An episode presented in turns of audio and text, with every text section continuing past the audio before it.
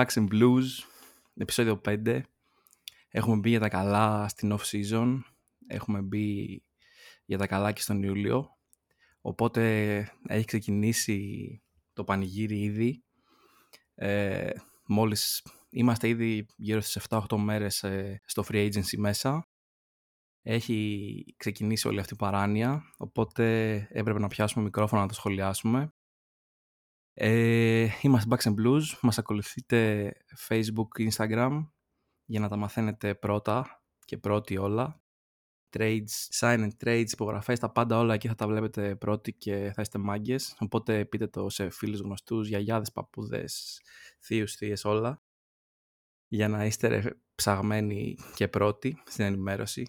Και ξεκινάμε αμέσως γιατί έχουμε να πούμε full πολλά πράγματα.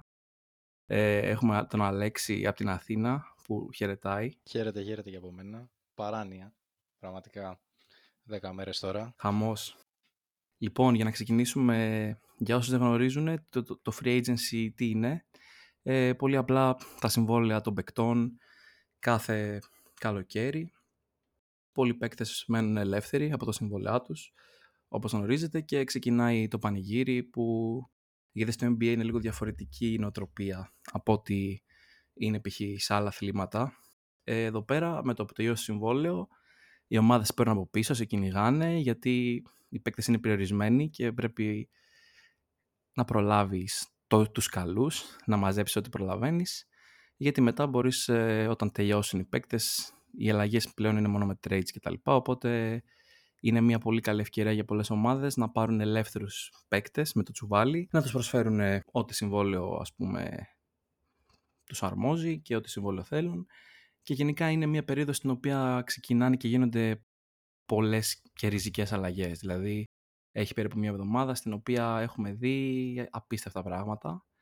Έχετε δει και εσείς όσοι μας ακολουθείτε στο Instagram, θα έχετε δεχτεί αυτή την ορδή από τα stories και το spam, γιατί κυριολεκτικά υπήρξαν βραδιές που ανά δύο λεπτά υπήρχαν ανακοινώσεις από όλες τις ομάδες. Έγινε χαμός. Οπότε δεν κοιμηθήκαμε για πολύ, όπως καταλαβαίνετε, αυτή την τελευταία εβδομάδα. Μπήκαμε οπότε για τα καλά στην off-season και σήμερα θα αναλύσουμε πάνω κάτω τους νικητές, τους χαμένους από το τι έγινε στο free agency. Θα μιλήσουμε λίγο για κάποιες ομάδες οι οποίες όντως φάνηκε ότι δυνα... δυνάμωσαν ήδη πάρα πολύ πριν καν μπούμε στη διαδικασία των trades ακόμα, και θα τα πιάσουμε λίγο να τα συζητήσουμε γιατί μας έχουν τρελάνει όλα αυτά που έχουμε δει, Άλεξ, και δεν, δεν γίνεται άλλο. Και, και εννοείται και το τι έχουν κάνει οι Bucks, τι γίνεται με τους Bucks αυτή τη στιγμή, πώς τα βλέπουμε από εδώ και πέρα. Με αυτό λέω να ξεκινήσουμε γενικά, να, να δούμε τι έχουν κάνει μέχρι στιγμής, τι πιστεύουμε ότι θα κάνουν ή αν θα κάνουν, τι χρειάζονται. Λοιπόν, όπως ήταν γνωστό και όπως είχαμε πει και από το προηγούμενο και στο προηγούμενο επεισόδιο, είχαμε διάφορους παίκτες όπου τελείωσε το συμβόλαιό τους. Είχαμε τον Midleton, ο οποίος έκανε... δεν έκανε opt-in το player option τέλος πάντων με τα σαράντα εκατομμύρια. Να ξεκινήσουμε από το γεγονός το βασικότερο ότι ο Midleton και ο Λόπες υπέγραψαν νέα συμβόλαια. Ε, του Midleton είναι ένα συμβόλαιο τρία χρόνια για εκατόν δύο εκατομμύρια και του Λόπες δύο χρόνια για σαράντα οκτώ εκατομμύρια. Ταυτόχρονα λέγεται ότι υπέγραψε και ένα μονοετές και ο Crowder ξανά, αλλά δεν έχουν γίνει ακόμα γνωστά τα οικονομικά, οικονομικές λεπτομέρειες. Τα αναμενόμενα πάνω κάτω. Τα αναμενόμενα, ναι. Ε, είχαμε μιλήσει και για την περίπτωση του Crowder και για την περίπτωση του Carter, όπου ήταν δύο παίχτες οι οποίοι θέλαμε να μείνουν στην ομάδα. Ο Carter τελικά δεν έμεινε. Υπέγραψε με το Σικάγο για είκοσι εκατομμύρια, δεν τον... Δεν μας έκαναν τη χάρη να το φέρουν πίσω. Ναι, δυστυχώς. Οπότε... Γιατί ζητούσε και πολλά, ναι, τέλος ναι. πάντων. Θα κρατηθώ προς το παρόν, δεν θα τα χώσω ακόμα οπότε... στην ομάδα. Ναι, ναι, ναι, κρατήσου λίγο. Ε, οπότε νομίζω ότι η Bucks είναι σε μια αναζήτηση ενός δεύτερου άσου ε, αυτή τη στιγμή. Ταυτόχρονα, ε, μαζί με όλα αυτά, ε, πρόσφατα είχαμε και την... Ε, υπέγραψε ξανά... Έκανε ένα multi-year extension ο έι τζέι Green. Ένα, το που λένε. Ναι, είναι ένας παίκτης ο οποίος νομίζω έχει καλά στοιχεία. Είναι καλός σουτέρ, απλά εντάξει, δεν, έχει, δεν πήρε πολλά λεπτά. Πιο πολύ έπαιξε ε, στη, στη θυγατρική. αλλά περιμένουμε να δούμε πράγματα και από αυτόν. Δεν, δηλαδή, σαν κίνηση μ' άρεσε. Ε... Λίγα πράγματα. Από τον draft ήρθαν οι παίχτες που είπαμε, ο Jackson και ο Livingstone. Undrafted είχαμε τον Timmy, τελικά λέγεται, ο Drew Timmy. Ε... Και ο Μάρι Μουρ. Αυτή τη στιγμή έχουμε και το Summer League, όπου όλοι αυτοί οι παίχτες δοκιμάζονται, παίζουν τα πρώτα τους παιχνίδια. Ε... Να πούμε δύο λόγια για το ναι. Summer League για όσους yeah. μπορεί να ενδιαφέρονται. Για πες και για το Summer League. Εντάξει, το Summer League τι είναι? Στην ουσία μια διοργάνωση που διοργανώνει το N B A κάθε καλοκαίρι, στην οποία όσο οι βασικοί παίκτες ε, βρέχουν τα κολλιά τους ε, στις παραλίες, ε, μαζεύονται όλοι οι παίκτες που έρχονται από τα draft ή, ή undrafted μεταγραφές γενικά, μαζεύονται στα, στα camps των ομάδων και διοργανώνεται ένα τουρνουά στην ουσία για να δοκιμαστούν όλοι αυτοί οι νέοι παίκτες, ας πούμε. Ε, και στην ουσία, εντάξει, είναι πιο πολύ, ρε παιδί μου, μια unofficial, έτσι, δοκιμαστική διοργάνωση, στην οποία μπορείς να ακούσεις στην ομάδα σου, ας πούμε, ονόματα που ακούς πρώτη φορά, ας πούμε. Είδαμε, ας πούμε, στους Bucks, πέρα από τους νέους παίκτες που δοκιμάζονται, είχαμε και τον Duck of All, ας πούμε, στη βασική πεντάδα τώρα τις προάλλες στο χθεσινό μάτς. Δηλαδή, εντάξει, μια φάση άλλη εντελώς. Οπότε, οκ, okay, δεν χρειάζεται να τρελαθούμε με αυτό. Αλλά είναι μια ευκαιρία, ας πούμε, κάποια ταλεντάκια να, να τσεκάρεις. Είναι μια ευκαιρία επίσης τηλεοπτικά τουλάχιστον για το N B A και εμπορικά να προβάλλει για πρώτη φορά τα πρώτα draft picks. Όπως, ας πούμε, είδαμε τον Wemba Nyama εχτες. Είδαμε και τα υπόλοιπα, τα, τα πρώτα picks έκαναν τις πρώτες εμφανίσεις. Αλλά εντάξει, χαλαρά, δεν τρελαίνονται κιόλας, ούτε οι Αμερικάνοι ούτε εμείς με αυτό το πράγμα. Ε, αλλά ναι, πάμε παρακάτω. Και ένα ακόμη βασικό το οποίο, για να τελειώσουμε και έτσι με, τα, με τις επικεφαλίδες, ε, οι νέες προσθήκες που έχουμε μέχρι στιγμής. Ε, πρώτα έσκασε η επιστροφή του Robin López, οπότε όπως καταλαβαίνετε επιστρέφουν μαζί και τα show που είχαμε. Ετοιμαστείτε, ναι. Που είχαμε πριν τα μάτς, όσο ήταν πιο παλιά ο Ρόμπιν Λόπες στην ομάδα. Ξέρετε πολύ καλά για ποια πράγματα μιλάμε. Ε, και μετά από λίγη ώρα έσκασε και ε, ο Μαλίκ Μπίζλι, ε, ο οποίος υπέγραψε για ένα χρόνο, για δύο κόμμα επτά εκατομμύρια. Καλή προσθήκη. Όπως είπαμε, ένα κομμάτι που πιστεύουμε ότι έλειπε από τους Bucks. Ένας, θεωρώ, αξιόπιστος σουτέρ.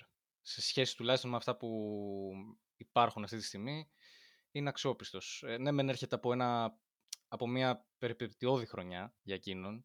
Δηλαδή, ξεκίνησε, έγινε trade στη Utah από τους, Timber, τους Timberwolves. Ήταν ok στη Utah, εκεί ήταν αυτό το περίεργο πράγμα που ήταν πόσοι παίχτες εκεί στη Utah δεν καταλαβαίναν τι κάνανε. Ας πούμε και αυτά, και μετά τον πήραν οι Lakers, αλλά δεν χρησιμοποιήθηκε, δεν βοήθησε. Ήταν και, και πολύ άστοχος, νομίζω, και αυτό το... Δεν ξέρω τι ακριβώς έγινε. Δημιούργησε τις συνθήκες δεν... να μην χρησιμοποιηθεί και τόσο στα playoffs. Η αλήθεια είναι ότι δεν, δεν φάνηκε καλός, και εντάξει, η αλήθεια είναι ότι στους Lakers αναδείχθηκαν στη θέση του παίχτες οι οποίοι, εντάξει, δε, δεν μπορούσες να δώσεις πιο πολλά λεπτά στον Beasley, πιστεύω, και να τα χάσουν αυτοί. Ε, Παρ' όλα αυτά, είναι, θεωρώ, είναι μια καλή, μια καλή προσθήκη. Εμένα, εγώ δηλαδή δίνω θετικό πρόσημο.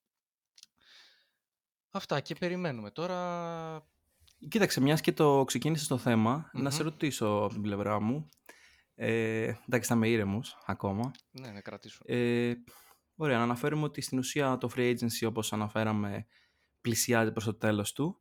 Γιατί παρότι δεν υπάρχει κάποιο ξεκάθαρο deadline, ε, αυτό που είπαμε και πριν, όσοι παίκτες αρχίζουν και υπογράφουν σε ομάδες, τελειώνουν τα κουκιά που λέμε, οπότε δεν μένουν και πολλοί παίκτες για να συζητήσεις.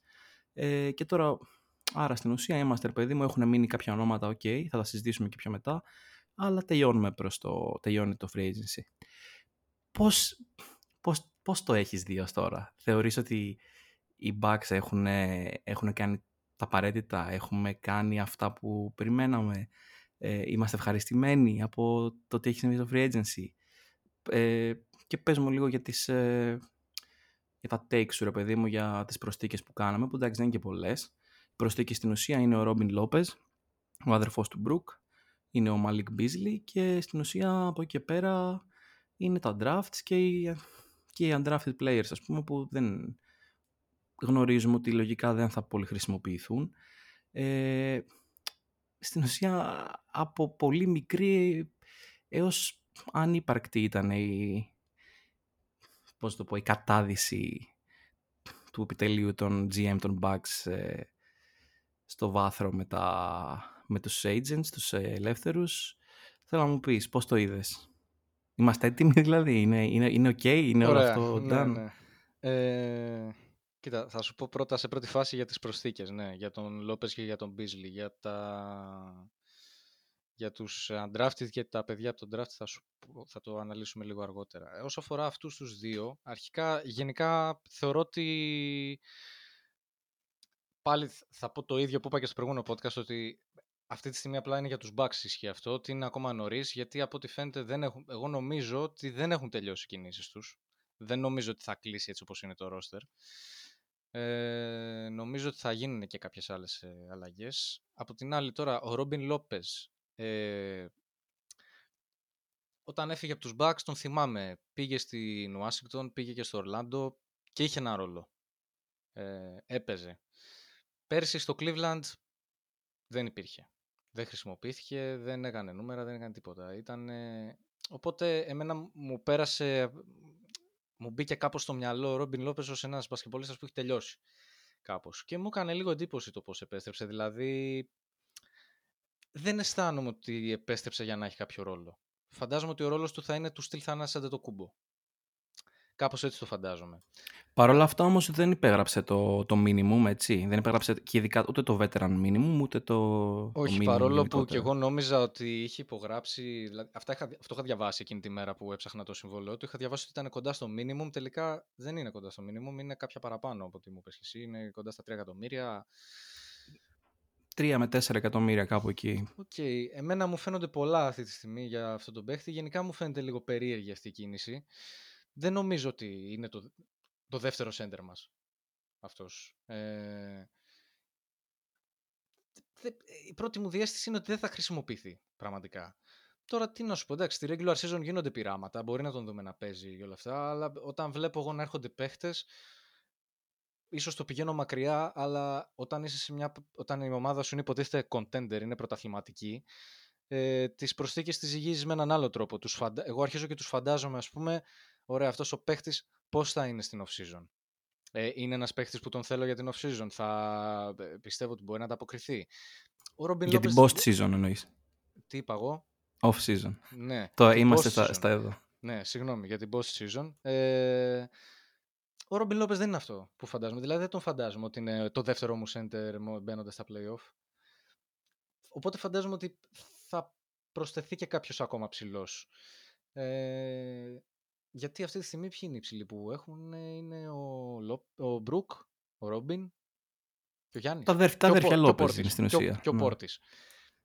Και εντάξει, τώρα φαντάζομαι ότι... Τα καθαρά πεντάρια είναι τα αδέρφια Λόπες. Δεν υπάρχει κάτι άλλο σε καθαρό ναι, πεντάρι ναι, ναι. αυτή τη στιγμή. Οπότε, φαντάζομαι δεν υπογράφτηκε θα... και ο Leonard, οπότε είμαστε... Ακριβώς, ακριβώς. Οπότε δεν ξέρω. Ε, θα φανταζόμουν ότι μπορεί να έχει ένα ρόλο σαν του Leonard. Ο Leonard έμπαιρνε, ας πούμε, για λίγο, βάραγε το τρίποντό του, έπαιρνε κάποια, εκεί, κάποια λεπτά.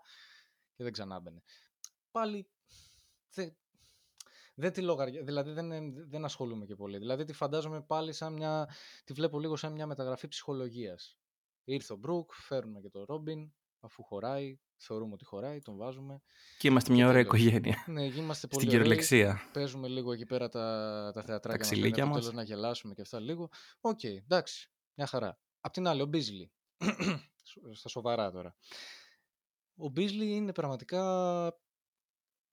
εντάξει, θα μου πεις, ε, υπάρχουν και καλύτερες περιπτώσεις παιχτών, ε, πιο παιγμένοι, και μιας και μίλησα για ομάδα η οποία είναι contender και ψάχνει παίχτες οι οποίοι είναι, τους θέλεις για την post season να είναι ψημένοι, να είναι έτοιμοι. Εντάξει, ο Malik Beasley ίσως δεν είναι ακριβώς αυτό, παρόλα αυτά όμως τα δείγματα που έχει δείξει είναι ότι είναι ένας, ένας καλός σουτέρ. Ίσως στην άμυνα λίγο θα χρειαστεί να κρυφτεί, αλλά θα το δούμε και αυτό. Θα δούμε πώς θα τον προσαρμόσει ο, ο coach Griffin.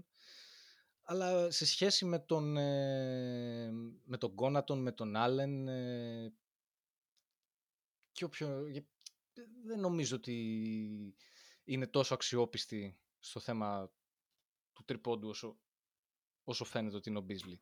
Ε, με λίγα λόγια, δεν γίνεται να είναι χειρότερος από αυτούς που έχουμε ήδη. Ναι, δεν ήθελα να το πω έτσι, αλλά ναι, νομίζω δεν είναι χειρότερος από αυτούς τους δύο, ας πούμε, συγκεκριμένα. Και... εντάξει, δεν θέλω να σταυρώνω μόνο συγκεκριμένα αυτούς τους δύο, αλλά εντάξει, το θέμα αυτό είναι ένα κομμάτι στο οποίο πονάνε οι Bucks. Ε, οπότε θετικό από μένα και καλά λεφτά κιόλας. Δηλαδή ε, στους Lakers υπήρχε, αν διάβασα καλά, η, οψ, η οψιόν, ας πούμε, να αν ανανέωνε ε, ότι θα πήγαινε στα δεκαέξι εκατομμύρια ε, που τελικά το κάνανε decline οι Lakers και έφυγε. Ε, Οπότε με τα δύο κόμμα επτά έναν τέτοιο παίχτη νομίζω είναι καλά. Είναι μια χαρά. Και είναι ένα πραγματικά αυτό, επιμένω, ότι είναι ένα κομμάτι το οποίο έλειπε. Νομίζω όμως ότι δεν τελειώσαμε εκεί. Δηλαδή χρειάζεται κάτι ακόμα. Βλέπω στα ράμουρ τώρα, δεν ξέρω κατά πόσο στέκουν αυτά, αλλά βλέπω ότι μου δίνεται η αίσθηση ότι είναι διατεθειμένοι Bucks να χρησιμοποιήσουν ως ανταλλάγματα τον Κόνα, τον, τον Άλεν, τον Portis. Ναι, μέχρι και τον Portis. Δεν ξέρω αν συμφωνώ ιδιαίτερα για αυτή την περίπτωση, αλλά νομίζω ότι δεν έχουν τελειώσει εδώ οι κινήσεις. Ναι, προφανώς αν είναι να μείνει έτσι δεν είμαι ικανοποιημένος, θέλω να δω και κάτι ακόμα. Η αλήθεια είναι ότι εμάς, το είχαμε ξαναπεί, ότι εμάς η λογική μας ήταν άλλη, ότι εμείς, ας πούμε, δεν θέλαμε, εμείς ήμασταν τη λογική ότι δεν θέλαμε να συνεχίσει ο Midleton. Αλλά από τη στιγμή που συνεχίζει ο Midleton, συνεχίζει και ο Λόπες και συνεχίζουμε τον ίδιο κορμό, ε, περιοριζόμαστε, τα θέλω μας περιορίζονται στις μικροαλλαγές που μπορούν να γίνουν. Θεωρώ ότι στον πάγκο μπορούν να γίνουν κάποια πράγματα. Αυτό είναι το ναι. δικό μου take όσο αφορά τις προσθήκες μέχρι στιγμής. Α, και επίσης εννοείται δίνω θετικό πρόσημο και στο ότι παρέμεινε ο Crowder, γιατί δεν ήταν σίγουρο, γιατί θυμόμαστε όλοι τις δηλώσεις του μετά, το, μετά τη σειρά με το Μαϊάμι, που έλεγε πράγματα του στήλου ότι δεν ξέρω, δεν είμαι σίγουρος ποιος ήταν ο ρόλος μου τελικά εδώ και κάτι τέτοια, ας πούμε. Τελικά ανισχύει, γιατί εντάξει, ακόμα δεν, δεν υπάρχει κάτι επίσημο, αλλά αυτό έχει βγει προς τα έξω, ότι ο Crowder έχει υπογράψει για ένα χρόνο ακόμα. Θετικό και αυτό, το θεωρώ. Πες μας κι εσύ, πώς το βλέπεις. Ναι, κοίταξε. Ε, αρχικά, οκ, okay, πρέπει να πάρουμε και ως... Ε, δεν μπορούμε να αφήσουμε σχόλια στο το γεγονός ότι και ο, ο, ο Λόπες και ο Midleton και ο Crowder είναι παίκτες οι οποίοι... υπέγραψαν στην ομάδα, δηλαδή δεν ήταν στην ομάδα ε, λόγω του ότι είχε τελειώσει το συμβολαιό τους. Από εκεί πέρα, εντάξει, ήταν λογικό το ότι θα, θα υπέγραφαν με περισσότερα χρήματα, ε, αλλά το γεγονός ότι υπέγραψαν με τόσο αυξημένες απολαβές, ή κυρίως ο Λόπες, ο οποίος υπέγραψε με γύρω, κοντά στα πενήντα εκατομμύρια, σαράντα οκτώ εκατομμύρια κάπου εκεί ήταν η ανανέωσή του, που είναι σχεδόν τα διπλάσια από αυτά που έπαιρνε. Ήδη καταλαβαίνουμε ότι θα είναι περιορισμένες οι, οι κινήσεις, αλλά είναι κάτι το οποίο, ας πούμε, από ό,τι φαίνεται το επιτελείο των Bucks κινήθηκε προς τη λογική ότι προέχει να κρατήσω τον κορμό μου, τον περσινό, και από εκεί και πέρα βλέπουμε. Οπότε ξανά έχουμε τον Midleton κανονικά εν τέλει, δεν έγινε κάποια αλλαγή όπως περιμέναμε, κάτι το οποίο σημαίνει ότι μάλλον δεν θα έχουμε κάποιον... δεν θα φέρουν οι Bucks κάποιον star player, ας πούμε, να δέσει, για να δέσει το γλυκό όπως ελπίζαμε. Άρα η βασική πεντάδα θα κινηθεί περίπου στα ίδια με πέρσι. Και απλά έχουμε τις προσθήκες ε, του Robin και του, του Beasley, ας πούμε, όπως είπαμε. Ε, εγώ να πω ότι okay, η, το ότι ξαναφέραμε τον Brook με χαροποίησε πάρα πολύ. Πάρα πάρα πολύ. Για μένα ο Brook πέρσι ήταν ένας από τους καλύτερους παίκτες στο πρωτάθλημα. Θεωρώ ότι μετά τον Jokic ίσως ήταν από τα κορυφαία center. Δηλαδή αυτά τα πράγματα που έκανε ήταν απίστευτα για την ηλικία του ειδικά. Ε, γιατί μην ξεχνάμε είναι πατημένα τριάντα πέντε καλά ο Λόπες. Ε, ήταν τρομερός. Ε, από εκεί πέρα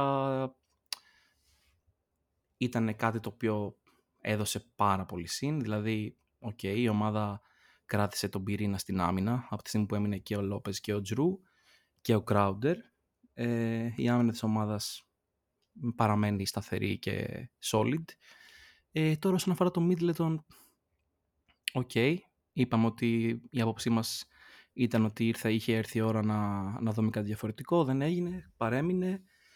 Το scoring παραμένει, έκανε και μια εγχείρηση στο τέλος ε, της σεζόν ο Midleton ώστε να είναι απολύτως έτοιμος ε, στη νέα σεζόν. Ελπίζουμε να είναι τουλάχιστον αυτή τη στιγμή που αυτά είναι τα νέα δεδομένα να τα αποδεχτούμε και να πούμε ότι ελπίζουμε να εμφανιστεί ως νέος παίκτης, να είναι πλέον πανέτοιμος από την αρχή της σεζόν, χωρίς τραυματισμούς, ε, χωρίς καταπιεσμένα γόνατα, χωρίς προβλήματα και να έρθει να είναι ένας καινούριος παίκτης. Από εκεί και πέρα οι προσθήκες του Robin και του Beasley, οκ, okay.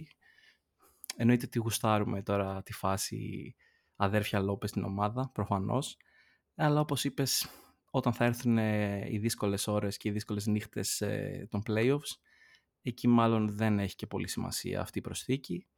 Ε, ωστόσο, όπως είπες και εσύ, η προσθήκη του Beasley εγώ θεωρώ ότι ήταν πάρα πολύ καλή προσθήκη και μου έκανε τρομερή εντύπωση τα χρήματα με τα οποία υπέγραψε, δηλαδή ωριακά τίποτα, ένα minimum δύο κόμμα επτά τίποτα δηλαδή για το N B A και για έναν τέτοιο παίκτη.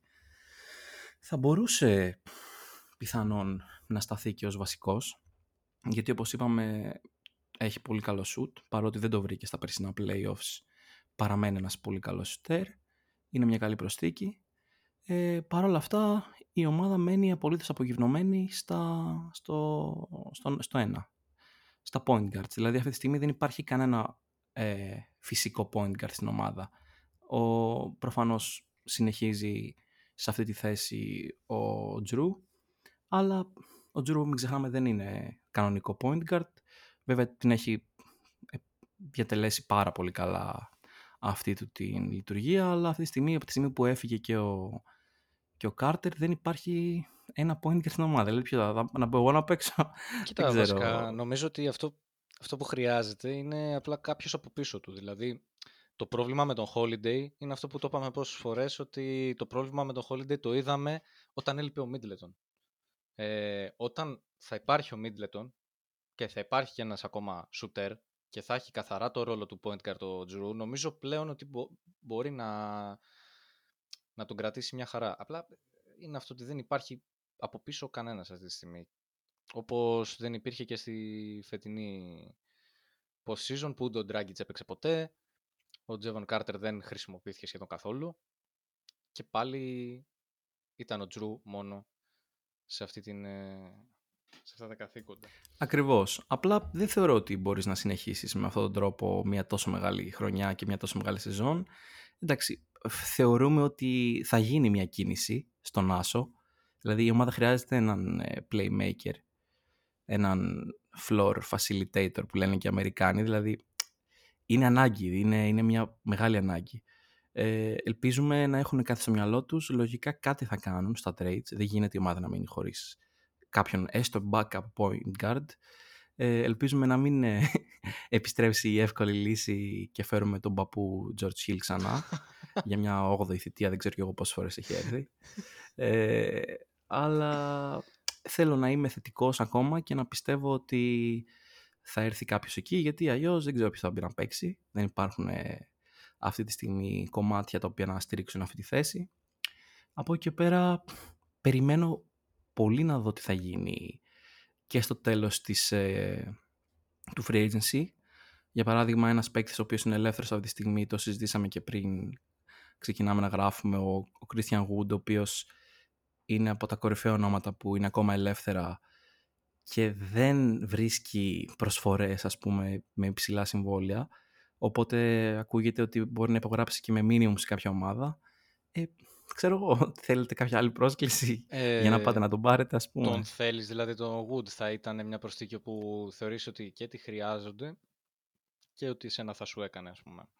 Εννοείται ότι τη θέλω. Εντάξει, είναι το, ότι παίκτης... είναι, το ότι είναι καλός παίκτης είναι εντάξει. Εννοείται. Είναι ένας παίκτης ο οποίος έχει το μέγεθος, έχει το ύψος, έχει το σουτ, έχει το τρίποντο. Ταιριάζει απόλυτα στο στυλ παιχνίδι της ομάδας. Βέβαια, να μην ξεχνάμε, και αυτό ήθελα να το σημειώσω και πριν για αυτό που ανέφερες για τον Crowder και αυτά που είπε, ότι οι Bucks έχουν αλλάξει προπονητή. Οπότε κάποια πράγματα μπορεί να είναι με άλλες πλέον βάσεις. Οπότε και γι' αυτό ήταν ίσως πιο απλό να μείνει ο Crowder. Ναι, γιατί και εγώ πλέον αυτό με... νομίζω ναι. ότι έπαιξε το μεγάλο ρόλο, το ότι άλλαξε ο προπονητής. Γι' αυτό μάλλον ναι, γιατί με τη, λογική, με τη νέα λογική, ας πούμε, την πιο αμυντικογενή του Griffin. Ο Crowder μπορεί να βρει μια πιο σταθερή θέση, ας πούμε, σε αυτό το roster. Ε, γι' αυτό, ξέρεις, είναι αυτό που έχουμε συνηθίσει τη λογική του, του Budenholzer, οπότε γι' αυτό εγώ απευθείας είπα, ξέρεις, ψηλός, ε, σουτέρ κτλ. Αλλά μπορεί πλέον η ομάδα να μην έχει ανάγκη για αυτό το πράγμα, να μην θέλει να παίξει έτσι. Ε, οπότε εν τέλει δεν ξέρω αν ο Wood μπορεί να βοηθήσει όπως τον θέλει ο Griffin, ο coach Griffin, αλλά προσωπικά θα τον ήθελα, εννοείται, ε, στο τέσσερα κυρίως. Ε, θεωρώ ότι προσωπικά πιστεύω ότι μπορεί να προσφέρει περισσότερα από τον Portis στο τέσσερα. Αμυντικά ίσως όχι τόσο, αλλά σαν σκορ, σαν ε, κίνηση στο παρκέ, ναι, είναι ένας παίκτης που μπορεί να προσφέρει. Και τώρα βέβαια μιλάμε για, ξέρεις, έχω, ό,τι έχει μείνει. Εννοείται ότι θα ήθελα και άλλα πράγματα, τα έχουμε συζητήσει ανά όσο περνούσε, κυλούσε η, η, η το free agency. Ε, υπήρξαν ε, πράγματα τα οποία χάσαμε, θα μπορούσαν πολύ εύκολα να βοηθήσουν την ομάδα. Για ένα παράδειγμα είναι ο Lonnie Walker, ο οποίος υπέγραψε και αυτός για ψίχουλα στους Nets. Ήταν ένας παίκτης που κολούσε τέλεια για το roster των Bucks. Υπήρξαν και πολύ πιο σοβαρές επιλογές, οι οποίες τις χάσαμε έτσι μέσα από τα χέρια μας. Παρ' όλα αυτά, όλες μας, όλες μας οι ελπίδες πλέον αναποτίθονται στα, στα trades. Ε, αλλά ναι, αυτό. Είναι αυτό που λέμε, δεν ξέρουμε ο καινούριος προπονητής τι βλέψεις έχει. Δηλαδή θα το πάει εντελώς αμυντικά, θα το θέλει να έχει πάρει κάτι περισσότερο στο shoot.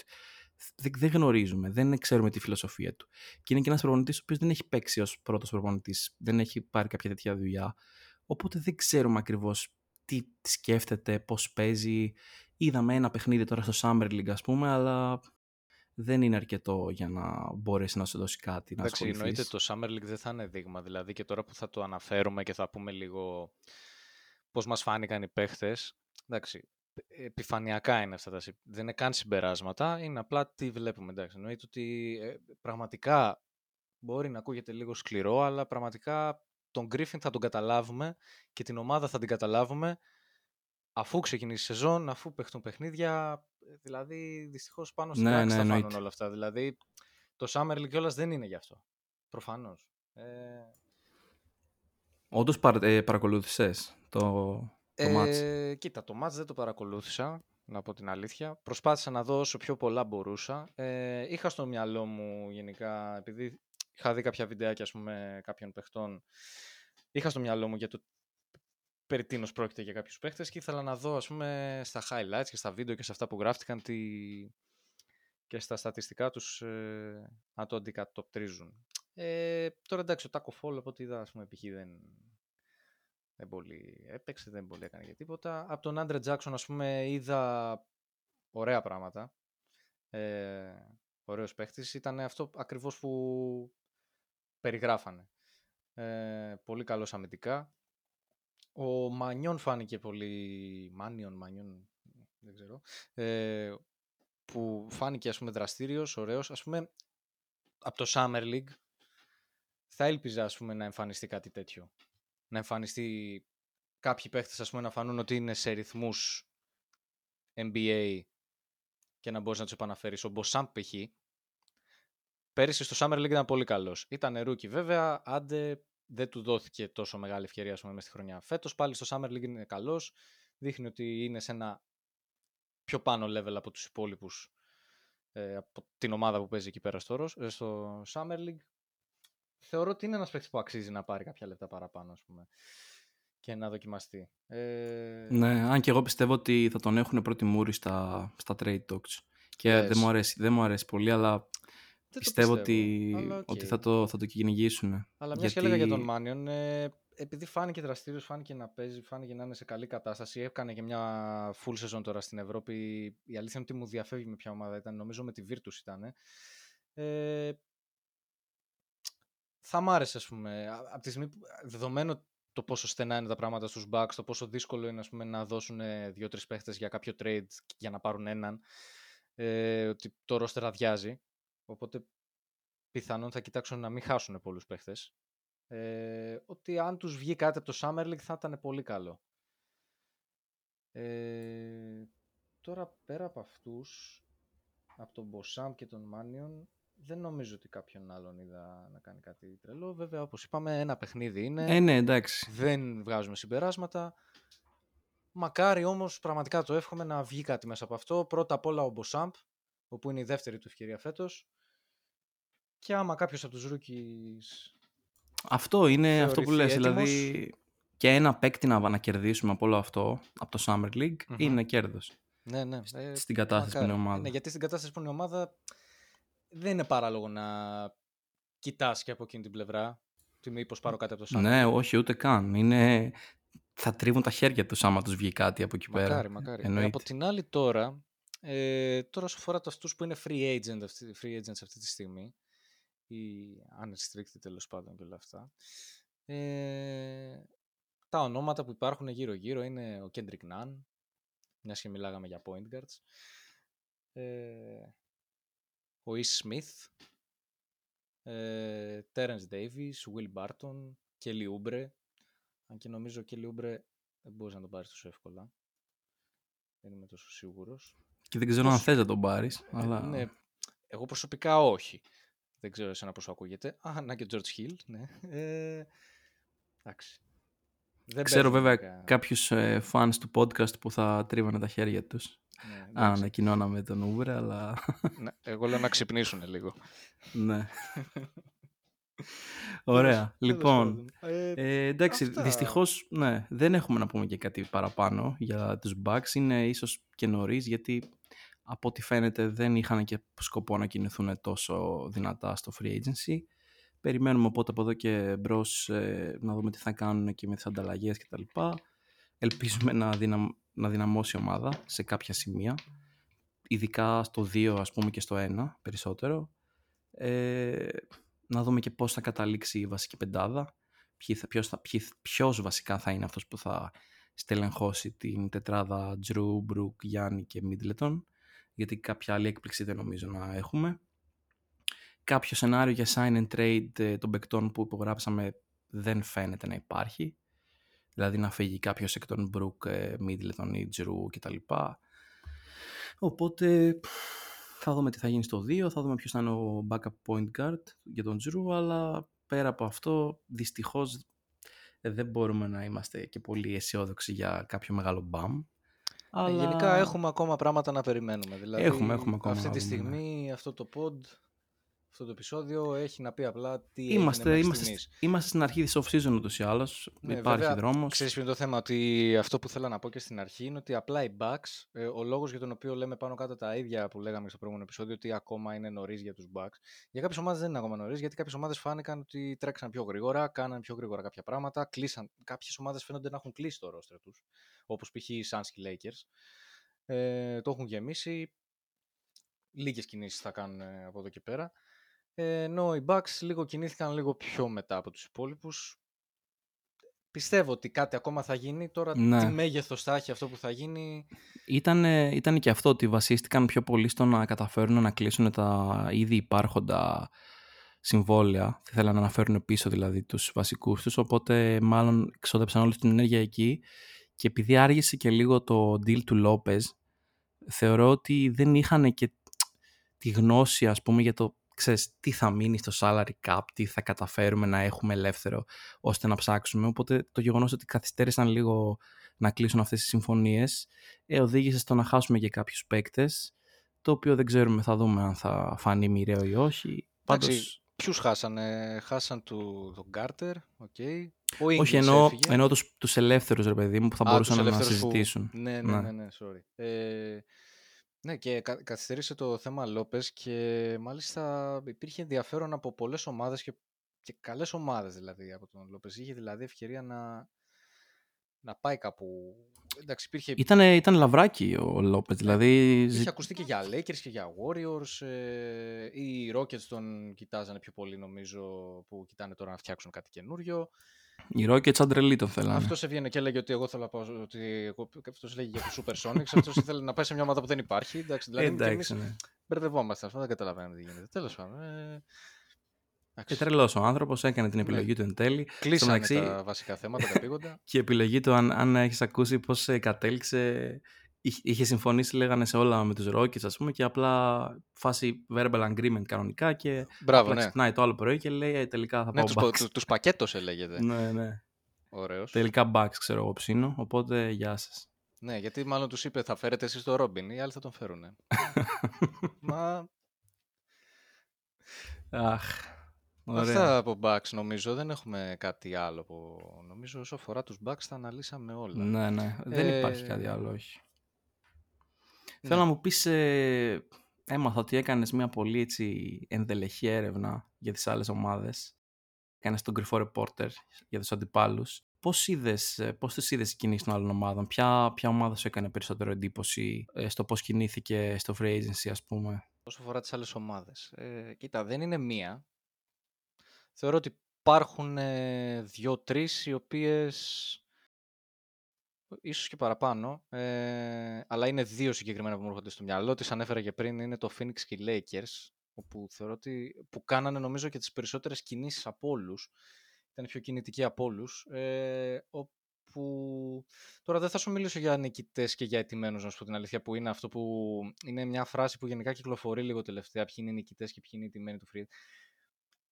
Είναι λίγο νωρίς. Είναι πολύ νωρίς. Γιατί ναι, μεν φαίνεται ότι μιλάμε για δύο ομάδες που φαίνεται να κλείσε το ρόστερ λίγο. Δηλαδή τώρα πάνω κάτω ξέρεις ποια θα είναι η ομάδα των Lakers, ποια θα είναι η ομάδα και του Phoenix.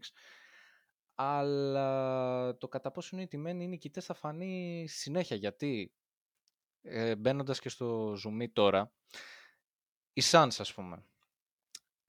Τι λέγαμε για τους Suns ε, μπαίνοντας πέρυσι στα play-off. Πέρυσι, πέρυσι, πριν λίγους μήνες βασικά, μπαίνοντας στη χρονιά που μας πέρασε στα play-offs, ότι ναι, ωραία, ωραίο το Big Four, Big τρία κόμμα πέντε, τι είχαν τέλος πάντων αυτά, αλλά δεν υπάρχει τίποτα από πίσω.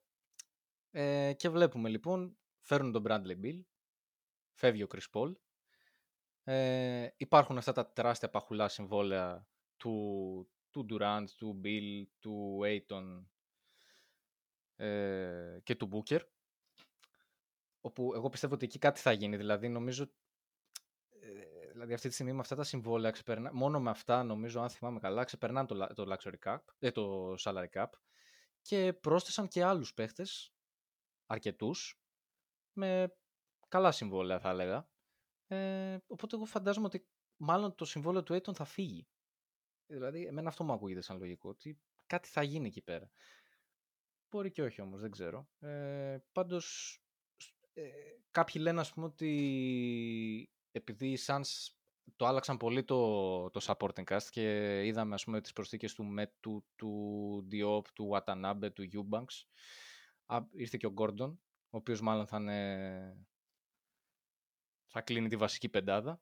Ε, υπογράφηκαν ξανά ο Kogi, ο Ware Knight και ο Damian Lee και κάποιοι λένε ας πούμε ότι είναι καλύτερο αυτό το σύνολο από το περσινό. Και εγώ δεν είμαι σίγουρος ότι συμφωνώ με αυτό. Είχαμε και πριν από λίγα λεπτά την είδηση ότι είναι και πολύ κοντά στον Ball Ball, οι Suns. Στον Ball Ball, μπράβο, ναι. Ε... Να πούμε πάντως σε αυτό το σημείο, να, mm. να ξεκαθαρίσουμε για ποιο λόγο μιλάμε τόσο πολύ για τα συμβόλαια των παικτών και αναφέρουμε, ας πούμε, τον τρόπο με τον οποίο διαχειρίζονται συμβόλαια συγκεκριμένες ομάδες. Ε, στο εν μπι έι υπάρχει αυτό που το, το salary cap που λέμε. Ε, οι ομάδες έχουν γενικά ένα όριο στο, στα πόσα χρήματα μπορούν να αφιερώνουν στα συμβόλαια των παικτών, το οποίο αν ξεπεράσουν το όριο αυτό είναι αναγκασμένοι να πληρώνουν κάποιους ε, φόρους πολυτελείας, ας πούμε τους λεγόμενους, ε, κάτι το οποίο είναι δυνατόν, μπορείς δηλαδή αν θέλεις να πληρώνεις το φόρο, αλλά είναι κάτι το οποίο επιβαρύνει πολύ τις ομάδες και γι' αυτό... Είναι ένα πολύ μεγάλο θέμα το πώς αυτό που λέμε να χωρέσουν τα συμβόλαια των παικτών κτλ. Ε, ενδιαφέρει πολύ τις ομάδες. Δηλαδή, γι' αυτό το λόγο θα ακούσετε και περιπτώσεις οι ομάδες ας πούμε, να παίρνουν παίκτες και μόνο γιατί έχουν χαμηλό συμβόλαιο για να τους χωρέσουν ας πούμε, στο, στο salary cap, ενώ μπορεί να μην έχουν καν την, το σκεπτικό να τους χρησιμοποιήσουν. Οπότε λοιπόν, εν, εν συντομία για να τους περάσω αυτούς τους δύο συγκεκριμένα, το Phoenix και το Los Angeles, ε, να πω το σχολείο μας που πούμε πάνω σε αυτούς, πιστεύω ότι το Phoenix, ε, ναι, πραγματικά δεν είμαι και πολύ σίγουρος ότι είναι καλύτερο αυτό που γίνει με πέρσι. Γενικά έχω εκφράσει και άλλες φορές τη διαφωνία μου ε, ως προς αυτό το μοντέλο, το πώς χτίζεται η ομάδα. Ε, δεν νομίζω ότι πιάνει και τώρα ας πούμε ε, έτσι πολύ συνοπτικά, αν πιάσω μεμονωμένες κάποιες περιπτώσεις, ναι μεν ο Eubanks ας πούμε είναι καλύτερη περίπτωση από τον Μπιγιόμπο και τον Λαντέιλ που ήταν πέρσι ας πούμε υψηλή. Ε, αναπληρωματική, αλλά από εκεί και πέρα ο Γουατανάμπε, ο Ντιόπ και ο Μέτου, ξέρω, εντάξει, ο Γουατανάμπε έρχεται από μια καλή χρονιά με τον Μπρούκλιν, αλλά τώρα πόσο διαφέρουν ας πούμε σε αυτά που έχουν να προσφέρουν σε σχέση με τους περσινούς από τον ε... ποιοι ήταν πέρυσι ο, ο Τένες Ρος, ο Τόρι Κρέγκ, δεν ξέρω πόσα παραπάνω μπορούν να προσφέρουν αυτοί από αυτούς. Θα μου πεις, υπάρχει και η προσθήκη του Μπιλ βέβαια φέτος. Μπήκε και ο Γκόρντον στο παιχνίδι. Καλά είναι αυτά, αλλά εγώ σκέφτομαι ότι αν υπάρχει άλλη μία ακόμα κίνηση όπου πιθανότατα θα είναι να γίνει κάποιο trade με τον Νέιτον, νομίζω ότι υπάρχει ένα σχόλιο ακόμα που μπορούμε να κάνουμε σαν τελικό συμπέρασμα αργότερα για τους Suns. Και όσο αφορά τους Lakers, μερικές καλές προσθήκες. Ε... Κάνανε αυτό που λέγαμε κι εμείς, ότι πρέπει οι παίχτες οι οποίοι έλαμψαν ε, στα, φετινά, στα, στα play-off που μας πέρασαν, συγκεκριμένα ο Χατσιμούρα, ο Reeves και ο Ντιάντζελο Ράσελ, ε, ότι πρέπει να τους δέσουν και να τους κρατήσουν. Ε, και γίνανε και μερικές ακόμα καλές προσθήκες, θα πω. Ο Vincent από το Miami, φοβερή προσθήκη. Ε, Έφυγε ο Mo Bamba, ήρθε ο Jackson Hayes, υπέγραψαν και τον Reddish και τον Prince. Θετικό. Θετικό το πρόσημο για τους Lakers. Ναι, είναι, είναι διαφορετική η περίπτωση τους από ό,τι από με τους Suns. Γιατί μιλάμε νομίζω για μια περίπτωση που πλέον όντως αυτοί που έρχονται μπορούν να προσφέρουν περισσότερο από αυτούς που φύγαν. Και είναι μια ομάδα που πέτυχε πραγματικά, γιατί πετυχημένη είναι η χρονιά που πέρασε από τους Lakers, φτάσανε μέχρι τους τελικούς της Δύσης χωρίς κανείς να τους περιμένει από το play-in και του βγή, τους βγήκαν παίχτες όπου δεν το περίμενες και τους έδεσε, τους κράτησε και μπράβο και πάμε παρακάτω. Ούτε διαλύσαν το roster ούτε τίποτα, συνεχίζουν με αυτούς που έχουν, είναι παίχτες καλοί, αποδεδειγμένα. Θετικό, να δούμε. Τι έχεις να πεις εσύ? Κοίταξε, οι Suns αρχικά ε, στα χαρτιά τουλάχιστον είναι μια καινούρια ομάδα, μια ξεχωριστή ομάδα. Έχουν δημιουργήσει ένα βάθος στον πάγκο πλέον. Ε, έχουν κομμάτια τα οποία στα χαρτιά ξανά είναι πιο ίσως λίγο επιδραστικά στο παιχνίδι από ότι η περσινή ομάδα. Αλλά παρόλα αυτά, όπως είπες, δεν ξέρω αν αυτό είναι αρκετό για να καταφέρει να δώσει αυτό το κάτι παραπάνω που χρειάζονται. Σίγουρα είναι πολύ πιο γεμάτη, εκεί θα, εκεί, εκεί θα εστιάσω. Αλλά ναι, εμένα η μόνη προσθήκη στο βάθος η οποία μου έκανε λίγο εντύπωση είναι του Watanabe, που μου αρέσει όντως ας πούμε σαν παίκτης, αλλά από εκεί και πέρα δεν, δεν νομίζω ότι θα έχει και τόσο μεγάλη διαφορά. Αυτό που θα έχει διαφορά είναι ο Bill, εννοείται. Ξαφνικά στην ομάδα μπαίνει ένας πολύ μεγάλος σκόρερ. Όχι ότι η ομάδα. Υπήρχαν ήδη αυτή... δύο βέβαια. Αυτό, αυτό ήθελα να πω. Όχι ότι η ομάδα έχει έλλειψη από scorers. Ε, αλλά μάλλον θα τα πάνε όλα για όλα. Ας πούμε, όσα βάλουμε και όσα φάμε. Υπάρχουν φανείς ελλείψεις οι οποίες δεν καλύφθηκαν. Αλλά τέλος πάντων. Ε, θα δούμε. Ε, ναι, αυτό. Δηλαδή συνέχισαν, ας πούμε, στο, στο ίδιο τρυπάκι. Σκορ, σκορ, σκορ, σκορ. Mm. Για να δούμε. Και για Lakers συμφωνείς? Ε, τώρα όσον αφορά τους Lakers, εντάξει, καμία σχέση εδώ πέρα.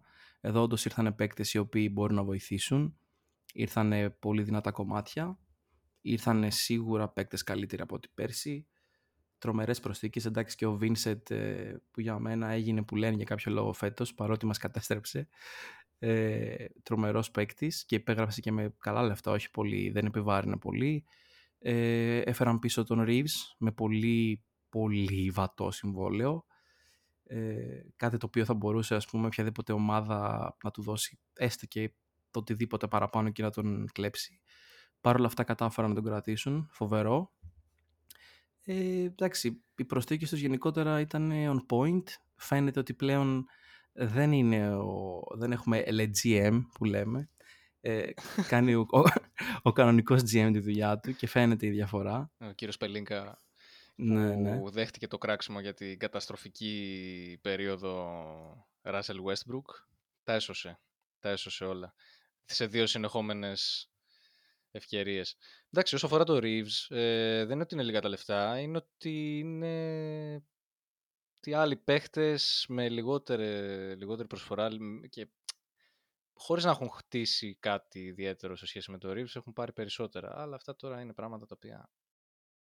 Κοίταξε, για έναν παίκτη που έκανε τόσο μεγάλο μπάμ όπως ο Reeves, τα λεφτά δεν είναι πολλά. Δηλαδή είναι, ήταν άθλος και ήταν, δεν ξέρω, ήταν κάτι το οποίο το κατάφεραν με κάποια μέσα δικά τους, τα οποία δεν γνωρίζουμε, αλλά παρότι ήταν, δεν ήταν unrestricted free agent, μπορούσε να ματσάρει κάποιο οι Lakers στο, την πιθανή προσφορά, αλλά αυτό που λέμε, δεν ήρθε κάποια προσφορά πούμε, από κάποια ομάδα να του δώσει τα διπλάσια, έστω για να γίνει συζήτηση, οπότε είναι λίγο, δεν ξέρω, περίεργη, ίσως και λίγο υποπτική την περίπτωση, αλλά εντάξει, είναι ελ έι στην τελική, οπότε μπορείς να πεις ότι κάποιοι παίκτες το παίρνουν και πολύ αυτό σοβαρά υπόψη, αλλά εντάξει, συνολικά μια χαρά, πολύ δυνατοί οι Lakers, θα έχουν πολύ ενδιαφέρον. Νομίζω θα είναι καλύτερη από πέρσι, δηλαδή νομίζω θα δούμε μια πιο σταθερή ομάδα, μια πιο δεμένη ομάδα, μια πιο παιγμένη, δηλαδή δεν θα έχει αυτό το πράγμα που γινόταν φέτος. Καλά, αυτό που γινόταν φέτος βασικά ήταν λίγο,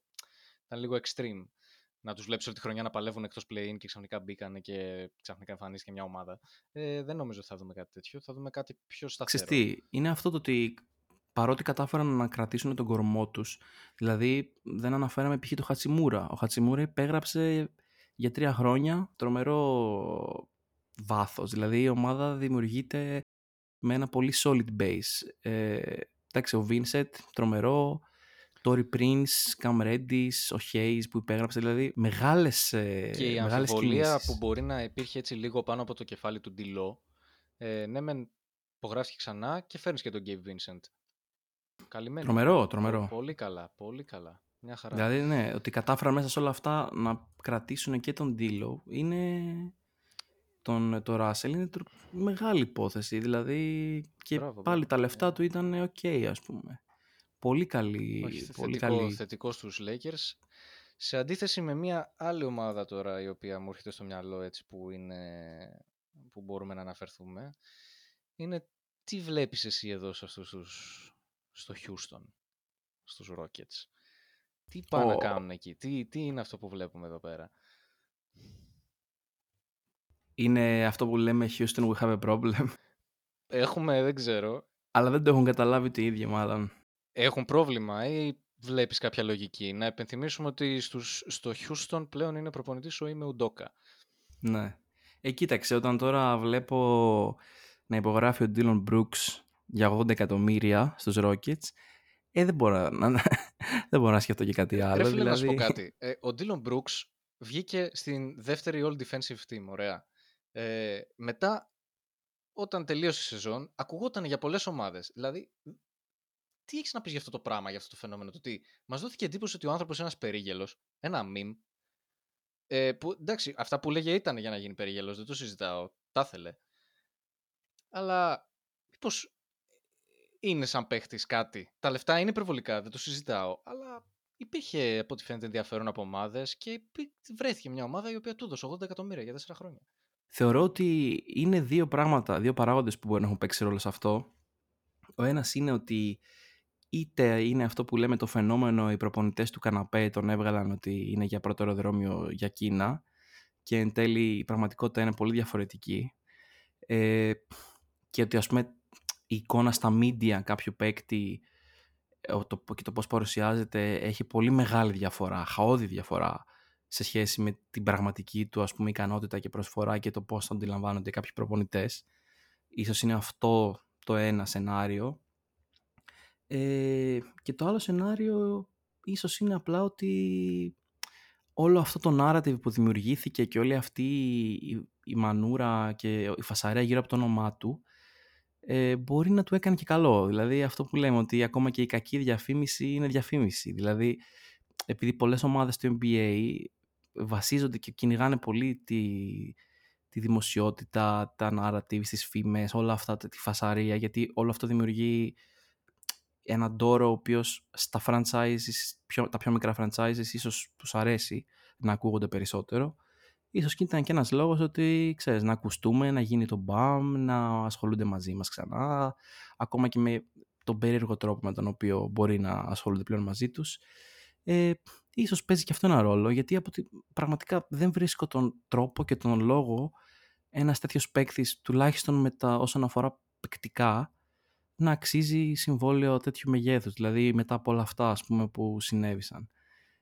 Προφανώς οι Rockets είχαν άλλη άποψη, ο coach Doka είχε εντελώς άλλη άποψη, ε, τον, τον προτίμησαν, του έδειξαν πολύ σοβαρό ενδιαφέρον και εν τέλει αυτό που λέμε ότι γελάει καλύτερα ποιος γελάει τελευταίος, γιατί ο, ο Brooks έλεγε ότι εγώ θέλω ένα συμβόλαιο τόσο, ογδόντα εκατομμύρια, και εν τέλει πήγε και το πήρε. Δηλαδή ο μεγαλύτερος μάγκας στην τελική. Οκ, okay, μάγκας, ναι, εντάξει. Δηλαδή αφού κατάφερε και το πήρε, εντάξει, εγώ σου λέω μακάρι και να βγει, ρε παιδί μου, να έχουμε κάτι, εντάξει. Εγώ με τα καραγκιουζιλίκια του δεν, δεν εκνευριζόμουν όπως εκνευρίζονται άλλοι. Εμένα μου αρέσει να υπάρχει ένας τέτοιος να, κάνει τέτοι, να λέει τέτοιες χαζομαρούλες. Ε, άμα, μπορεί και να, άμα μπορέσει να σταθείς σαν παίχτης, οκ. Okay. Εντάξει, θα μου πεις εδώ υπάρχει disrespect. Δηλαδή υπήρχε ένα disrespect απέναντι στο LeBron. Εντάξει, ήταν λίγο τραβηγμένο όλα αυτά. Οκ, okay, εντάξει. Ναι, ρε παιδί μου, αλλά τον βλέπεις ότι παικτικά, ας πούμε, αξίζει όλο αυτό. Δεν ξέρω, ρε φίλε, δεν το είχα. Ας πούμε, τότε που ξεκίνησε όλο αυτό, είχαν πέσει όλοι πάνω του και παρατηρούσαν, ας πούμε, τις αμυντικές του επιδόσεις. Ε, και αλήθεια δεν τα έχει πάει και πολύ καλά στη σειρά με τους Lakers. Ε, γενικά όμως θεωρείται ένας παίχτης ο οποίος, εντάξει, φέτος, ας πούμε, λίγο επιθετικά ήταν χειρότερος από ότι τον, τον είχαμε συνηθίσει. Εγώ τον θυμάμαι, ας πούμε, είχε κάνει μια πολύ καλή σειρά, νομίζω, με τη Utah την προηγούμενη χρονιά, όπου επιθετικά ήταν πάρα πολύ καλός. Για να βγει και στη δεύτερη All Defensive Team, εγώ να σου πω την αλήθεια, το Memphis δεν το είχα πολύ παρακολουθήσει φέτος, οπότε δεν, δεν έχω πολύ εικόνα. Φαντάζομαι όμως για να βρει και το συμβόλαιο και ένας προπονητής σαν τον Ντόκα να τον εμπιστεύτηκε, μάλλον κάτι υπάρχει. Κοίταξε, πάντως yeah. παίζει ρόλο και το γεγονός ότι η ομάδα, ας πούμε, που του τα έδωσε αυτά είναι οι Rockets, εντάξει. Είναι η, ναι. η τελευταία ομάδα σε όλη τη λίγα, ας πούμε, με βάση τα περσινά στατιστικά και δεδομένα. Εντάξει, μην ξεχνάμε ότι αυτές οι ομάδες, και ειδικά όταν, ας πούμε, επιλέγουν να μην είναι tanking season, ας πούμε, και να μην ασχοληθούν με παίκτες, όταν επιλέγουν να ξαναξεκινήσουν να βγαίνουν στην αγορά, ας πούμε, και να φέρουν ονόματα, οτιδήποτε είναι αυτά, ξέρεις, επειδή λίγοι είναι αυτοί που θα επιλέξουν να πάνε εκεί, ε, είναι, αναγκαστικά δίνουν και πολύ μεγάλα συμβόλαια, δηλαδή, ναι. και έχουν την ελευθερία να τα δώσουν. Δηλαδή, όταν ξέρουν ότι, για παράδειγμα, ίσως το μόνο που καταφέρω να φέρω είναι ένα-δύο ονόματα max, ξέρουν ότι έχουν το χώρο, ας πούμε, στο salary cap να το γεμίσουν, ε, και δίνουν συνήθως πολύ μεγάλα συμβόλαια, και το ίδιο, το ίδιο, ας πούμε, το κάνουν και άλλες ομάδες τέτοιου τύπου, και οι Pistons μπορούσαν να το κάνουν, ε, οι Rockets το έκαναν, δηλαδή και στον παίκτη το οποίο θα μεταφερθούμε τώρα, ε, τον Fred VanVleet για παράδειγμα, ήταν και αυτός ένας παίκτης ο οποίος υπέγραψε και αυτός στους Rockets με ένα εξωφρενικό συμβόλαιο, από εκεί, ας πούμε, που νιώθαμε ότι καμία ομάδα δεν τον θέλει και δεν ασχολείται μαζί του, κατέληξε να υπογράφει με πόσα, εκατόν τριάντα εκατομμύρια, δηλαδή κάτι τρομερά ποσά. Γύρω στα εκατόν τριάντα εκατομμύρια για τρία χρόνια. Για τρία χρόνια μόνο, ναι, είναι, είναι πολλά, είναι πάρα πολλά λεφτά. Πολλά δηλαδή... λεφτά, και... εντάξει, ναι. Είναι αυτό, εγώ πιστεύω ότι είναι, αυτά τα λεφτά τα βρίσκανε μόνο σε αυτές τις ομάδες, αυτού του βελληνικού τις ομάδες, οι οποίες ψάχνονται ξανά να μπουν στην αγορά σιγά σιγά, οπότε δίνουν συμβόλαια μεγάλα, να προσπαθήσουν να προσελκύσουν παίκτες, έχουν και τον πολύ μεγάλο χώρο στο salary cap, και νομίζω κάπως έτσι αυτό το μπαμ, ας πούμε, και με τον VanVleet και με τον Brooks, ας πούμε, στα, στα συμβόλαια που πήρανε, νομίζω εκεί πιο πολύ κρίθηκε, και ούτε τόσο στα narratives, στο, στη διαφήμιση, στην ικανότητα την παικτική. Νομίζω πιο πολύ μπορούσαν να τους χωρέσουν και τους χώρεσαν. Αυτό. Οκ. Okay. Ε, τώρα, εντάξει, γενικά δεν θα, δεν θα κάτσουμε να βάλουμε τώρα όλες τις ομάδες και όλα τα trade και όλους τους παίχτες που πήγανε και όλα αυτά. Προφανώς δεν γίνεται αυτό το πράγμα. Θα φάμε πάρα πολλές ώρες και δεν νομίζω ότι χρειάζεται κιόλας. Ε, υπάρχουν όμως κάποια ακόμα... λίγα πραγματάκια τα οποία θεωρούμε ότι είναι άξια αναφοράς. Ε, τέλος πάντων, όσο είπαμε για τους Rockets, αυτά ήταν τα βασικά, τα πιο δυνατά. Ήταν ο VanVleet και ο Brooks, που τους δόθηκαν αυτά τα μεγάλα συμβόλαια. Πρόσθεσαν και τον, ε, τον Jeff Green, έτσι, τον βετεράνο τους, που έφυγε από τους πρωταθλητές, τους Nuggets. Ε, από εκεί και πέρα τώρα, είχαμε την, ε, την επιλογή τελικά του Sacramento να φέρει το Bezéngov. Πώς φάνηκε αυτό? Επικό, εντάξει. Επικό, epic. Τέλειο. Το περιμέναμε, το θέλαμε, το είχαμε ανάγκη και εν τέλει έγινε. Ναι, ένας και με καλά λόγος. Λεφτά κιόλας. Μια χαρά, μια χαρά, και να πω και το προσωπικό μου take, που πλέον έχω καταλήξει δηλαδή. Πιστεύω ότι ο Bezéngov θα... Δεν θα μπω τώρα σε λεπτομέρειες να προβλέψω τι μέσους όρους πόντους θα κάνει και αυτά. Αυτά νομίζω δεν, δεν έχουν και τόσο σημασία. Άμα βρει το ρόλο του... Πιστεύω αυτό, ότι θα βρει το ρόλο του. Θα βρει ένα ρόλο και θα προσαρμοστεί. Νομίζω ότι το παιχνίδι του Bezéngov ταιριάζει στο N B A. Θα το βρει το δρόμο του και sky's the limit.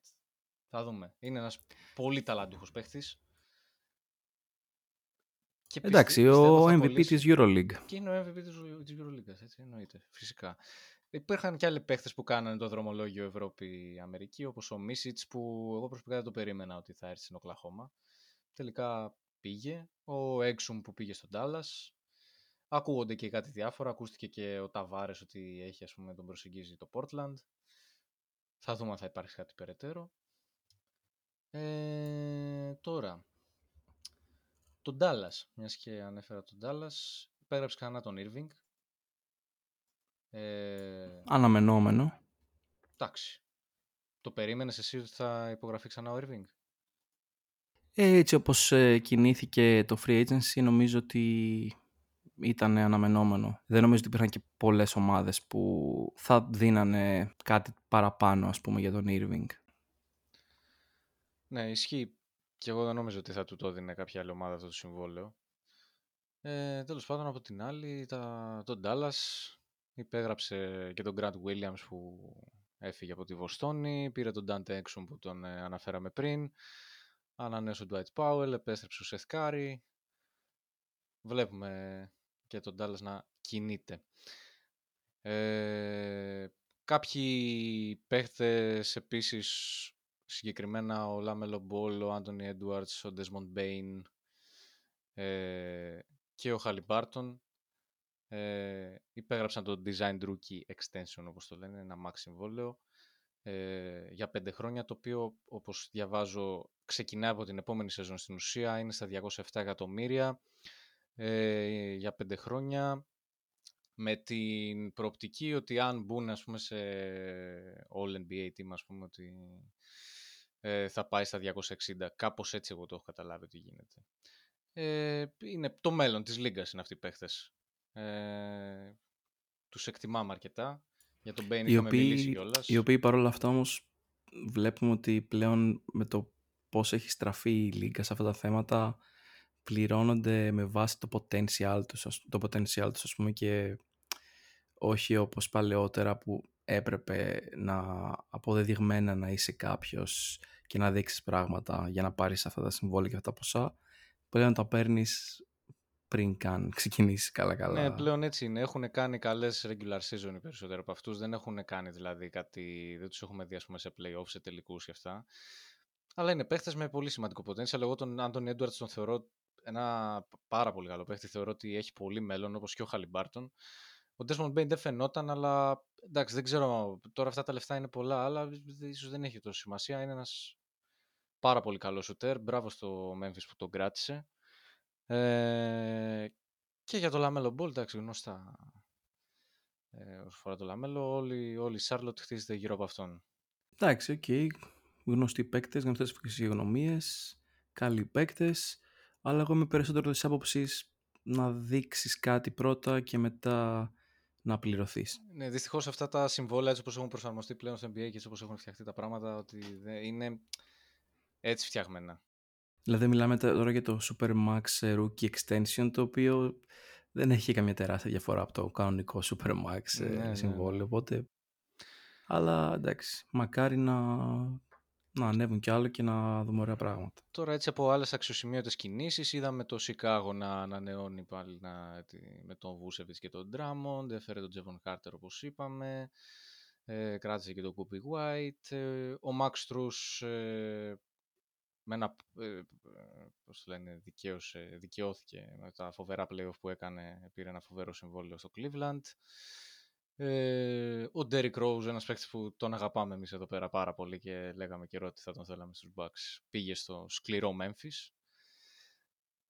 Ε, τον χάσαμε και αυτόν. Χτίζει μια, έχει φτιάξει, και μια, φτιάξει πιστεύω μια πολύ ωραία ομάδα το Memphis, ε, ανεξάρτητα του τι συμβαίνει με τον Morant. Ε, πιστεύω θα είναι πολύ καλή φέτος, όπως και πάει πέρυσι. Να παρουσιάσει κάτι το διαφορετικό γενικά. Είναι, είναι ωραίο, εμένα μου αρέσει το Memphis, μου αρέσει το Memphis. Ε, αυτά έτσι από τέτοιο. Εντάξει, στη Washington τώρα έχουμε ένα, τα είπαμε και την άλλη φορά, ένα, ένα πολύ περίεργο σύνολο, δεν ξέρουμε τι γίνεται εκεί πέρα. Έχουμε τον Jordan Poole με τον Kyle Kuzma μαζί εκεί πέρα, να δούμε να τι, τρέχουν τη φάση, τι θα φτιάξουν. Ναι, ναι, θα, θα έχει πλάκα. Νομίζω όμως ότι θα έχει περισσότερη πλάκα να πιάσουμε λίγο κατά δύση πλευρά και να Πες. πιάσουμε λίγο τα τα χουνέρια του Lillard. Έρε τον Lillard. Εκεί που λέγαμε να κλείσουμε τώρα, που μας έπεσε αυτό το θέμα. Φίλε, κουράστηκα. Πα, πα, πα, πα, Δεν μπορώ άλλο, ρε φίλε. Φτάνει δηλαδή. Εκεί που λες, ε, ασχολούμαι λίγο με το εν μπι έι παραπάνω για να γλιτώσω αυτά τα της μπάλας, τις ε, φημολογίες και τα λοιπά, με τις μεταγραφές που κρατάνε όλο το καλοκαίρι. Παπ, σου έρχεται ο κύριος Lillard. Έχει παραγίνει, ρε παιδί μου, με αυτόν. Που ξαφνικά θυμήθηκε ότι δεν μπορεί να κερδίσει μάλλον κάτι ή να διεκδικήσει κάτι με το Portland και κοιτάει αλλού τη μοίρα του. Αλλά το πρώτο θέμα είναι ότι την κοιτάει μόνο προς Μαϊάμι πλευρά, κάτι το οποίο πραγματικά εγώ πρώτη φορά το συναντάω όσα χρόνια παρακολουθώ εν μπι έι. Ένας παίκτης δηλαδή να ζητάει trade και χωρίς να έχει non-trade clause, ας πούμε, στο συμβόλαιό του, να απαιτεί να πάει μόνο σε μια ομάδα και ότι άμα δεν πάω εκεί δεν πάω πουθενά. Ε, δεν ξέρω. Αυτά τα πράγματα δεν, δεν, την είχα, δεν τον είχα για τόσο ντίβα, τον το Δαμιανό. Αλλά εντάξει, σίγουρα έχει και αυτός τα δίκια του. Ψάχνει και αυτός κάτι διαφορετικό. Ναι, έχει τα δίκια του. Δηλαδή δεν τον βάζω τελείως στον τοίχο. Απλά την κάνει πολύ δύσκολη τη φάση τώρα απαιτώντας Μαϊάμι και μόνο Μαϊάμι. Και πιστεύω δυσκολεύει ε, ναι, και ρε, το Μαϊάμι το ίδιο.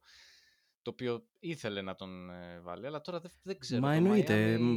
Είναι ξεκάθαρα μια ομάδα που δεν έχει, δεν έχει πράγματα να δώσει. Ε, ναι, δηλαδή... Από τη στιγμή που έχασε και παίκτες κλειδιά όπως ο Βίνσετ και ο Στρούς. Ακριβώς. Δεν, τι να, δεν υπάρχει υλικό. Είναι τρομερό τώρα που αυτό. Που υπάρχει σημαίνει. Λογική πίσω από το να δώσεις τον Hero. Ε, φαίνεται ότι το Portland δεν ικανοποιείται με τα πακέτα που... προσφέρει το Miami με Hero μέσα. Και νομίζω και... δεν, δεν ενδιαφέρεται και για τον Hero το, mm. το Portland. Δηλαδή και δεν μπορείς να τους αδικήσεις. Οκ, okay, ο Hero για κάποιους είναι ένας πολύ καλός έκτος παίκτης, παίκτης πεντάδας, οκ, okay, καλός σουτέρ και τα λοιπά, αλλά δεν έχουν όλη την ίδια άποψη. Ίσως δεν βλέπουν και κάποια προοπτική με το σύνολο που θα πάει να φτιαχτεί με ένα τέτοιο πακέτο. Τέλος πάντων, το, το Serial Lillard πιστεύω θα κρατήσει, έχει ακόμα, δυστυχώς θα μας βασανίζει πολύ. Ναι, και εγώ πιστεύω απλά από ό,τι φαίνεται ότι θα το κουράσουν πολύ, αλλά εν τέλει θα, θα του κάνουν το χατήρι. Ε, κάποιος θα το κάνει εν τέλει το χατήρι, ναι. Κάπου θα κάνει. Εντάξει, πίσω ίσως το Portland. Ίσως μπλεχτεί και καμιά τρίτη ομάδα, ποιος ξέρει. Ίσως, θα, ίσως μπορεί και αυτός να τη γυρίσει την τέτοια και να πει να συμβιβαστεί να πάει σε μια άλλη ομάδα, γιατί τώρα όλο αυτό που κυκλοφορεί, που λένε ότι κυκλοφορούν οι ατζέντιδες του ότι ξέρετε κάτι... Ε, όπου και να πάει θα έχετε έναν unhappy player. Τώρα τι είναι αυτά. Δεν, δεν, δεν, δεν είναι θετικά πράγματα. Ε, επαγγελματικά, επαγγελματικά σίγουρα τη δυσκολεύουν πάρα πολύ την κατάσταση και μου φαίνεται ότι θα τραβήξει πολύ. Είναι, είναι ίσως μόνο άμα, άμα σωθεί, μπλεχτεί κάποια τρίτη ομάδα στο trade, ρε παιδί μου, και ναι, ίσως κάπως έτσι. Δώσει κάτι κάποιος εκεί και μπλα μπλα και γίνουν τα μαγειρέματα έτσι. Αλλά ναι, κρίμα γιατί ήταν πολύ συμπαθής ο κύριος Δαμιανός, αλλά με αυτά που κάνει τελευταία... Ε, χάνει πόντους συμπάθειας λίγο, αλλά ναι. Ε. Και ο δεύτερος παίκτης, ο οποίος ε, είναι και αυτός στα ρηλίκη φάση, ο Μούσιας, ο James Harden, αποφάσισε και αυτός ότι τελείωσε το love story του στην πόλη της αδερφικής αγάπης, στη Φιλαδέλφια. Δεν το έχω πολύ παρακολουθήσει το... την ιστορία Harden. Έχει όντως Έχει δηλώσει ότι θέλει να φύγει. Τι συμβαίνει εκεί πέρα? Έχουν συμφωνήσει με την ομάδα για ένα sign and trade. Δηλαδή okay. υπογράφω καινούριο συμβόλαιο για να μην φύγω ως ελεύθερος, για να βοηθήσω την ομάδα μου, ας πούμε, να πάρει και κάποια assets πίσω. Και αλλάζω, αλλάζω. Ψάχνονται τώρα. Οι Clippers είναι πολύ δυνατά στο παιχνίδι. Ε, και η Heat ήταν και αυτή στο παιχνίδι, που δεν αποκλείεται. Αν δεν κάτσει του Lillard να κινηθούν για το Harden. Ε, έχει ακουστεί και λίγο μεταξύ σοβαρού και αστείου και το Milwaukee σε όλο αυτό. Αλλά... προς το αστείο θα έλεγα. Ναι, αλλά έχει ακουστεί παρόλα αυτά. Εντάξει, εμείς ε, καλοδεχούμενος ε, ο κύριος Μούσιας. Καλοδεχούμενος. Καλοδεχούμενος για έκτος παίκτης, όπως είπαμε. Τρομερός. Ωραιότερος. Ε, εντάξει, αυτά τώρα περιμένουμε την έκβαση αυτών των... Ε... από αυτές τις ιστορίες, περιμένουμε το τέλος τους και θα μας απασχολήσουν και θα τα ξανασχολιάσουν όσο προχωράει ο καιρός και θα μπει η σεζόν. Τώρα σε κάποια έτσι θέματα τελευταία στιγμής είδαμε ότι ο Γεροπόποβιτς χάρηκε, χάρηκε τόσο πολύ με το Wemby που λέει θα, θα προπονώ και μέχρι τα ογδόντα μου. Και ακριβώς. Τέλειος, τέλειος, μ' αρέσει. Ε, πέντε χρόνια ακόμα στους Spurs, στα εβδομήντα τέσσερα του.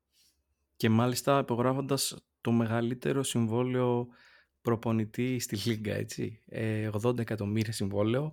Ξεπερνάει το, ακόμα και το συμβόλαιο του Monty Williams στους Pistons, που είναι στα εβδομήντα δύο. Α, το ξεπερνάει. Ο, το ξεπερνάει βέβαια, εννοείται. Άλλο θα το ξεπερνούσε, άμα δεν το ξεπερνούσε ο Γεροπό, ποιος θα το ξεπερνούσε. Okay, ναι. Αλλά εντάξει, απίστευτα πράγματα. Δηλαδή οι Σπέρς νομίζω δίνουν πιο πολλά λεφτά στον προπονητή από ό,τι σε όλο το ρόστερ μαζί.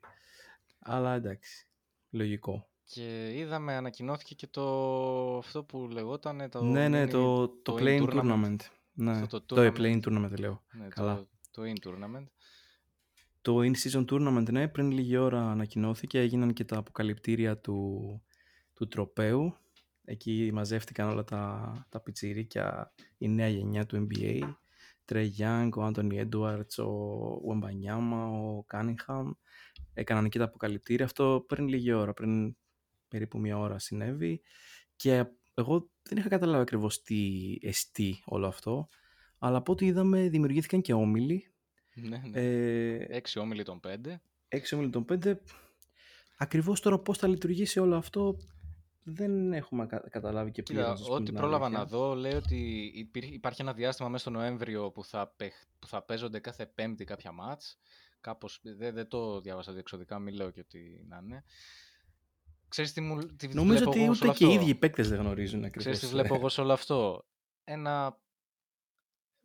ένα mid-season summer league. Δηλαδή, ε, βλέπω ότι δεν νομίζω, ειδικά ομάδες οι οποίες το load management, ας πούμε, το έχουν ευαγγέλιο, ε, δεν νομίζω θα ρίχνουν παίχτες στη φωτιά σε, σε αυτά τα μάτς. Ε, και μόνο όσοι θα φτάνουν μακριά, εκεί θα παίζουν σοβαρά, θα κατεβαίνουμε και θα παίζουμε, ας πούμε. Ε, αυτή είναι η πρόβλεψή μου. Δηλαδή, νομίζω δεν θα κατεβαίνουν όλες οι ομάδες σοβαρά να πάνε να το πάρουν, να ασχοληθούν με αυτή τη διοργάνωση. Ναι, ρε φίλε, έτσι νομίζω, γιατί και πριν που δεν υπήρχε αυτό, βλέπαμε ομάδες να ξεκουράζουν παίχτες, να τους κρατάνε, να τους προφυλάσσουν. Δηλαδή, τους βάζει και μια διοργάνωση μέσα σε όλο αυτό, η οποία δεν έχει και κάποια κουλτούρα αυτή η διοργάνωση, είναι καινούρια. Ποιος θα νοιάζεται πραγματικά, ας πούμε, να κάνει κάτι σε αυτό? Οι παίχτες ατομικά, οι οποίοι δεν παίζουν πολύ, θα νοιάζονται, αλλά, αυτό, αλλά οι μεγάλοι παίχτες δεν νομίζω ότι θα, θα, θα τρελαίνονται να παίξουν. Μένει να το δούμε πάντως. Μπορεί να είναι, όπως το λες, και μια ευκαιρία για πιο νέους παίκτες να πάρουν χρόνο. Αν και, και θεωρώ ότι είναι μια κίνηση από το εν μπι έι για να δημιουργήσει λίγο μια μεγαλύτερη σπίθα ενδιαφέροντος ε, στην κατά τα άλλα ίσως λίγο βαρετή ή προς άλλους ασήμαντη regular season. Δηλαδή νομίζω ότι δεν σκοπεύουν να είναι κάτι το, τόσο αδιάφορο, αλλά η αλήθεια είναι ότι πραγματικά αυτό που είπα και πριν, δεν πιστεύω ότι ούτε οι ίδιοι παίκτες έχουν καταλάβει ακριβώς τι συμβαίνει. Κοίτα, είναι μια, είναι μια διοργάνωση. Είναι μια διοργάνωση. Έχει, θα έχει παιχνίδια μεταξύ ομάδων. Θα υπάρξουν και ωραία παιχνίδια. Ντέρμπι, φαντάζομαι. Θα υπάρχει ένα τρόπαιο στο τέλος. Εντάξει, έχει ένα ενδιαφέρον και θα είναι σύντομο και όλα στο. Εντάξει, ε, για την ε... ιστορία να αναφέρουμε ότι.